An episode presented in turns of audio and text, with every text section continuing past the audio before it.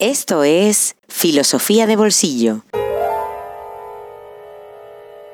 El podcast para aprender filosofía en cualquier lugar.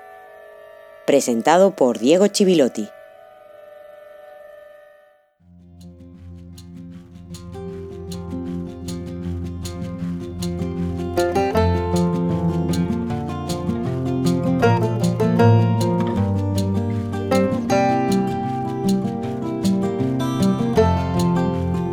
Días y feliz jueves filosófico número 32. Muchas gracias por acompañarnos otro jueves más en este viaje hacia el corazón del empirismo inglés a través de una de las figuras más brillantes y más radicales también de ese empirismo, como lo fue David Hume. Hasta ahora hemos hecho un seguimiento de su contexto histórico del siglo XVIII, de la Ilustración, algunos aspectos de su vida también han tenido lugar, pero a partir de ahora vamos a centrarnos más en conceptos, en ideas, en cuestiones más filosóficas, entre comillas, y en su lugar no tanto histórico, sino intelectual, dentro de las grandes corrientes de pensamiento, que nos va a permitir comprender también mejor aspectos más específicos, contenidos concretos de sus ideas y también nos va a permitir entender mejor a David Hume en diálogo con la tradición anterior, especialmente con lo que hemos visto hasta ahora y en particular con el racionalismo cartesiano. Así que sin más preámbulos, viajemos de nuevo al 18 para reencontrarnos con Hume.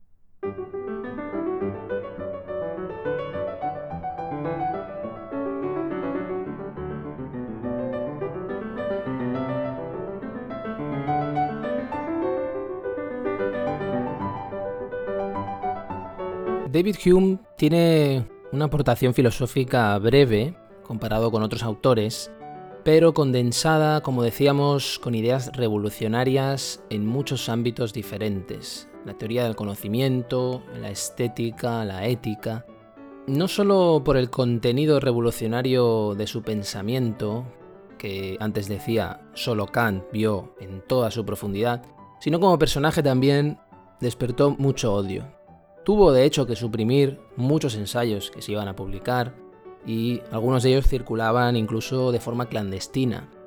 Para que nos hagamos una idea del escándalo que podía suponer, en su ensayo sobre el suicidio afirmaba que en algunas personas el suicidio no era solo un derecho sino un deber, y en otro criticaba la inmortalidad del alma, diciendo que no hay ninguna razón para atribuir más propiedades a la vida humana que a la vida del resto de animales, cuando a efectos o a ojos de la naturaleza vale lo mismo la vida de un ser humano que la de un molusco.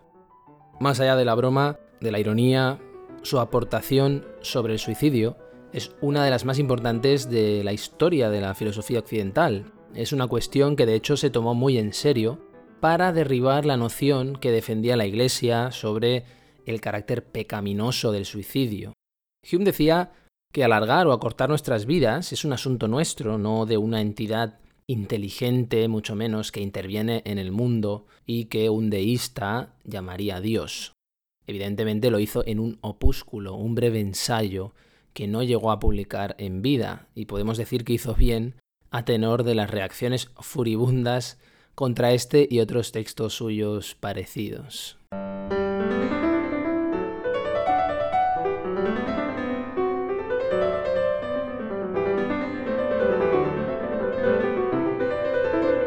El estilo filosófico de David Hume.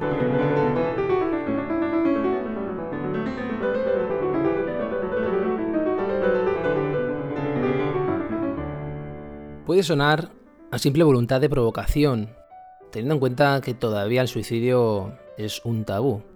Pero si nos suena así es porque olvidamos el carácter del pensamiento de Hume. Hume defendía una aplicación práctica del conocimiento no el conocimiento por sí mismo, sino buscando un sentido común que fuera capaz de enfrentarse a cualquier prejuicio. Y de hecho pensaba la filosofía como una cosa que hay que poner en práctica. Su vida, de hecho, tuvo mucha riqueza en el sentido práctico como diplomático, como hombre de mundo. Y por eso decía en episodios anteriores que Hume marca el contenido, pero también el estilo de la cultura inglesa, de ese common sense y de todo el pensamiento anglosajón posterior. Veremos lo que propone el empirismo, en el cual se sitúa a Hume, pero si algo quiere decir en el empirismo es claridad, brevedad y también simplificación, eliminar complejidades innecesarias para dedicarse pragmáticamente a aplicarlo.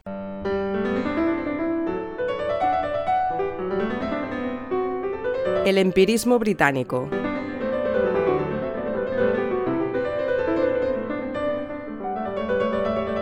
¿Por qué nos interesa el empirismo como tendencia general y más concretamente como corriente de pensamiento moderna?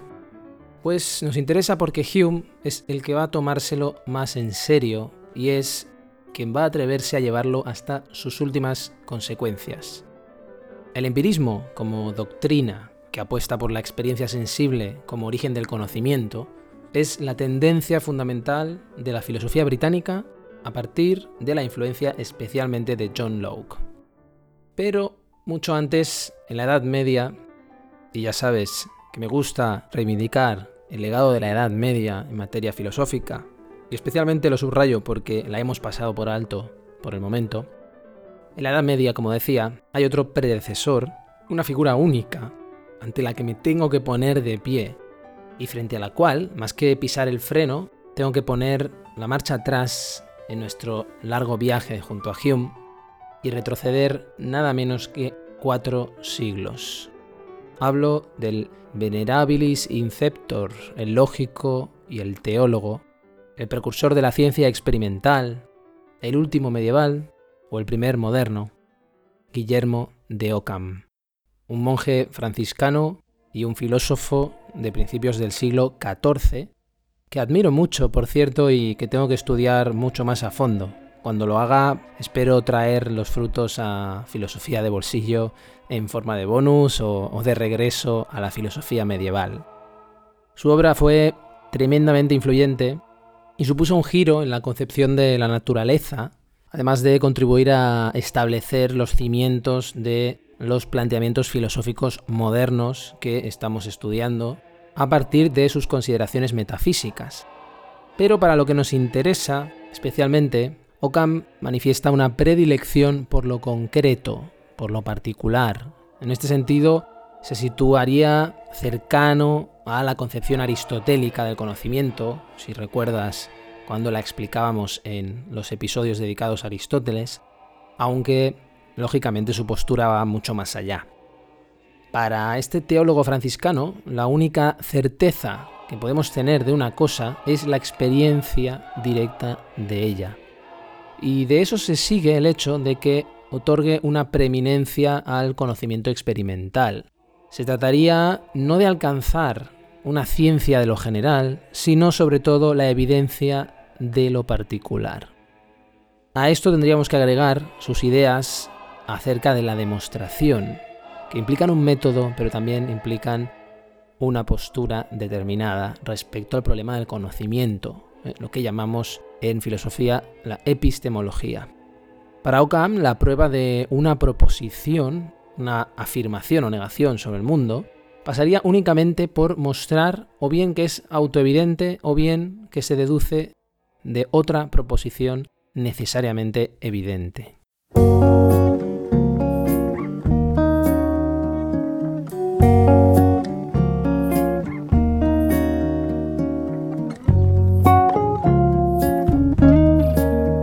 Un libro en el bolsillo.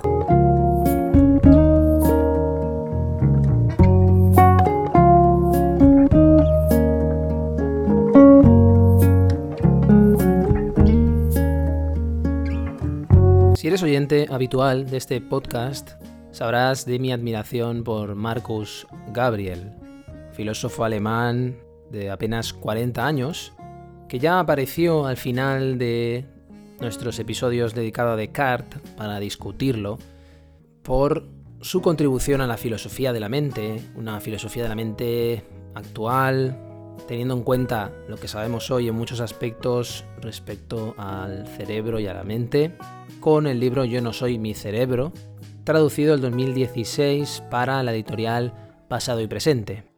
En aquel momento ya lo definí como un faro de la actualidad y su reivindicación de una filosofía del espíritu, entendida como una apuesta por la libertad en el pensamiento actual, ya expliqué lo necesaria que me parecía y lo importante que me parecía atender a ella. Ahora, para ponerme un libro en el bolsillo, os hablo de una obra que fue publicada en alemán, en Berlín, en 2013 y fue traducida ya hace 5 años, pero la presento como una novedad porque ya va por la octava edición. Su octava edición del 2019 en la editorial Pasado y Presente, con el título de ¿Por qué el mundo no existe?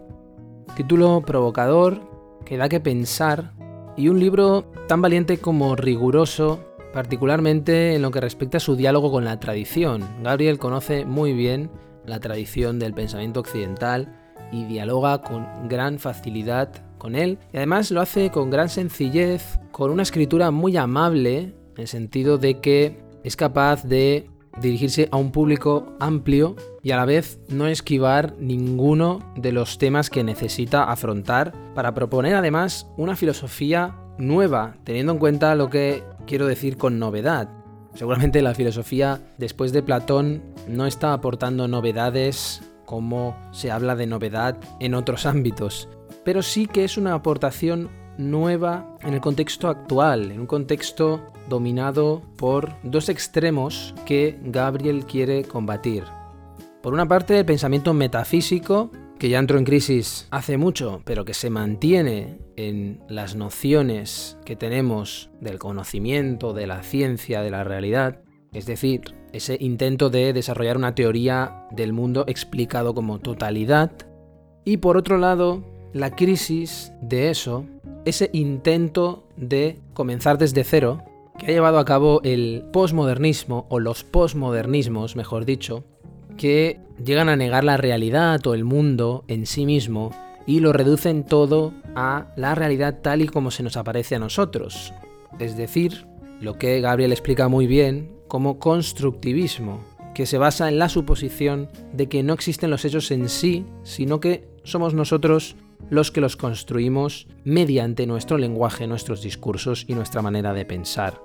Lo interesante es que Gabriel explica cuándo comienzan estas corrientes de pensamiento, cómo comienzan, con qué autores, y también te ofrece incluso un glosario final donde explica cada término que va apareciendo. Por lo tanto, es un libro a la vez muy didáctico y muy bien escrito. Lo más emocionante y recomendable de este libro es que es una lectura que nos permite entrar en el laboratorio de un pensador actual que además está proponiendo cosas nuevas en nuestro siglo, que nos está hablando a nosotros, a nuestra época.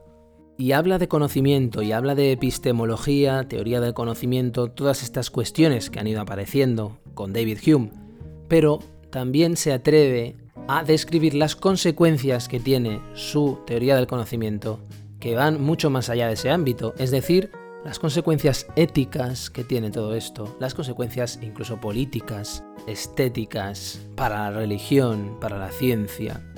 En resumen, me parece un libro fantástico para entrar en una nueva propuesta valiente que es la de el nuevo realismo. Un nuevo realismo que discute tanto al viejo realismo de la metafísica como al constructivismo que destruye el mundo reduciéndolo a un producto de nuestra imaginación.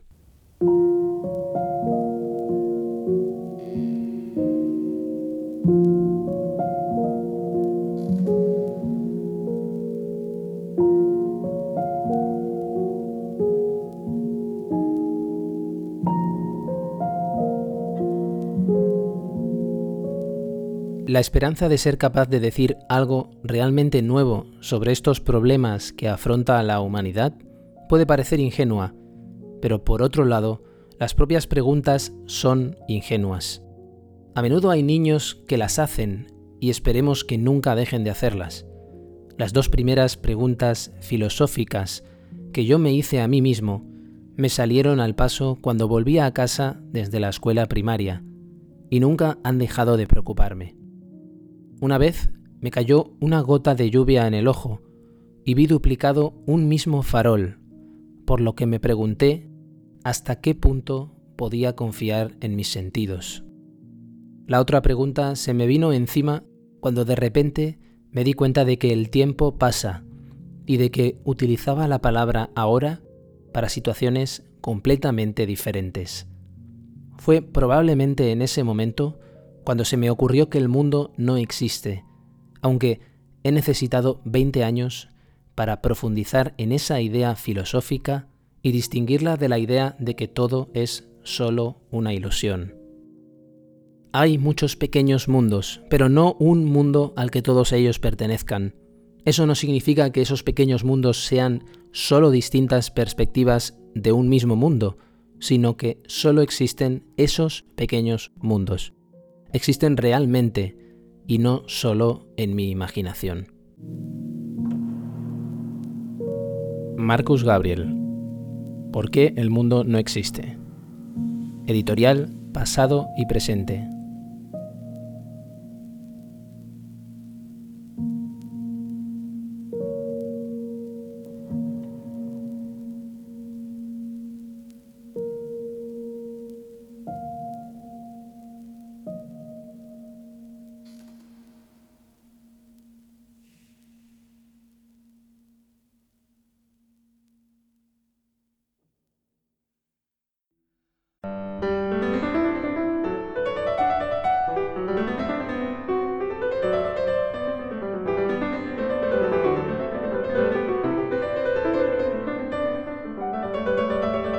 Su nombre ha aparecido ya varias veces y tiene que volver a aparecer en este momento porque es una figura fundamental en el sentido de que otorga fundamentos también al empirismo. John Locke, nacido en 1632 y muerto en 1704.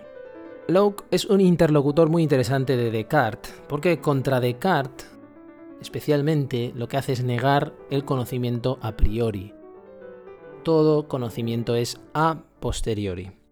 Locke defendía la idea de una tábula rasa, una hoja en blanco, que la mente es una especie de tábula rasa y solo a partir de la experiencia construimos el conocimiento.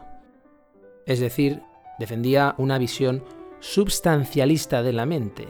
La mente es una entidad, en este caso está vacía, y que será llenada gracias a los datos de la sensibilidad, de la experiencia sensible.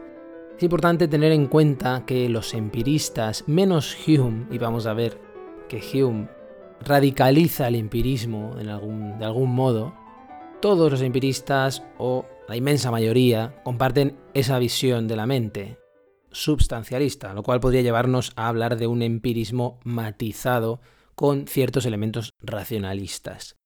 Pero continuemos adelante para no complicar todavía demasiado las cosas.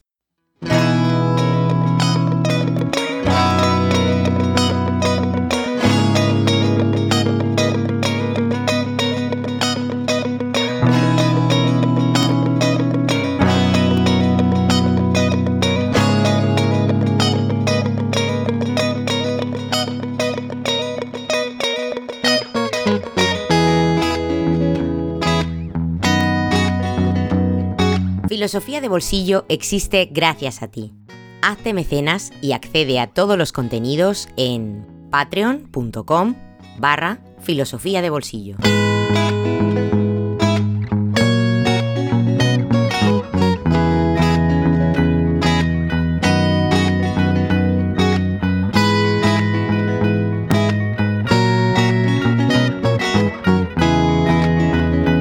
Y con esa pequeña introducción al empirismo y esa ojeada a algunos predecesores de la tradición en la que se enmarca a David Hume, terminamos este episodio 32, quinto episodio ya de esta segunda temporada que comienza dedicada a Hume y último capítulo antes de entrar en contenido propiamente de Hume, conceptos, ideas y su lectura de Descartes o su punto de partida respecto a René Descartes. Interesante porque nos va a permitir enlazar, encadenar a este autor con el anterior, que es algo que, si sigues el podcast desde el principio, habrás comprobado que siempre persigo, siempre busco, porque es una manera también de comprender la evolución histórica del pensamiento, de los conceptos, cómo las ideas evolucionan gracias a ese gran diálogo que se establece con la tradición. Muchas gracias a los que hacéis posible Filosofía de Bolsillo y estáis apoyándolo en esta segunda etapa desde la página de Patreon.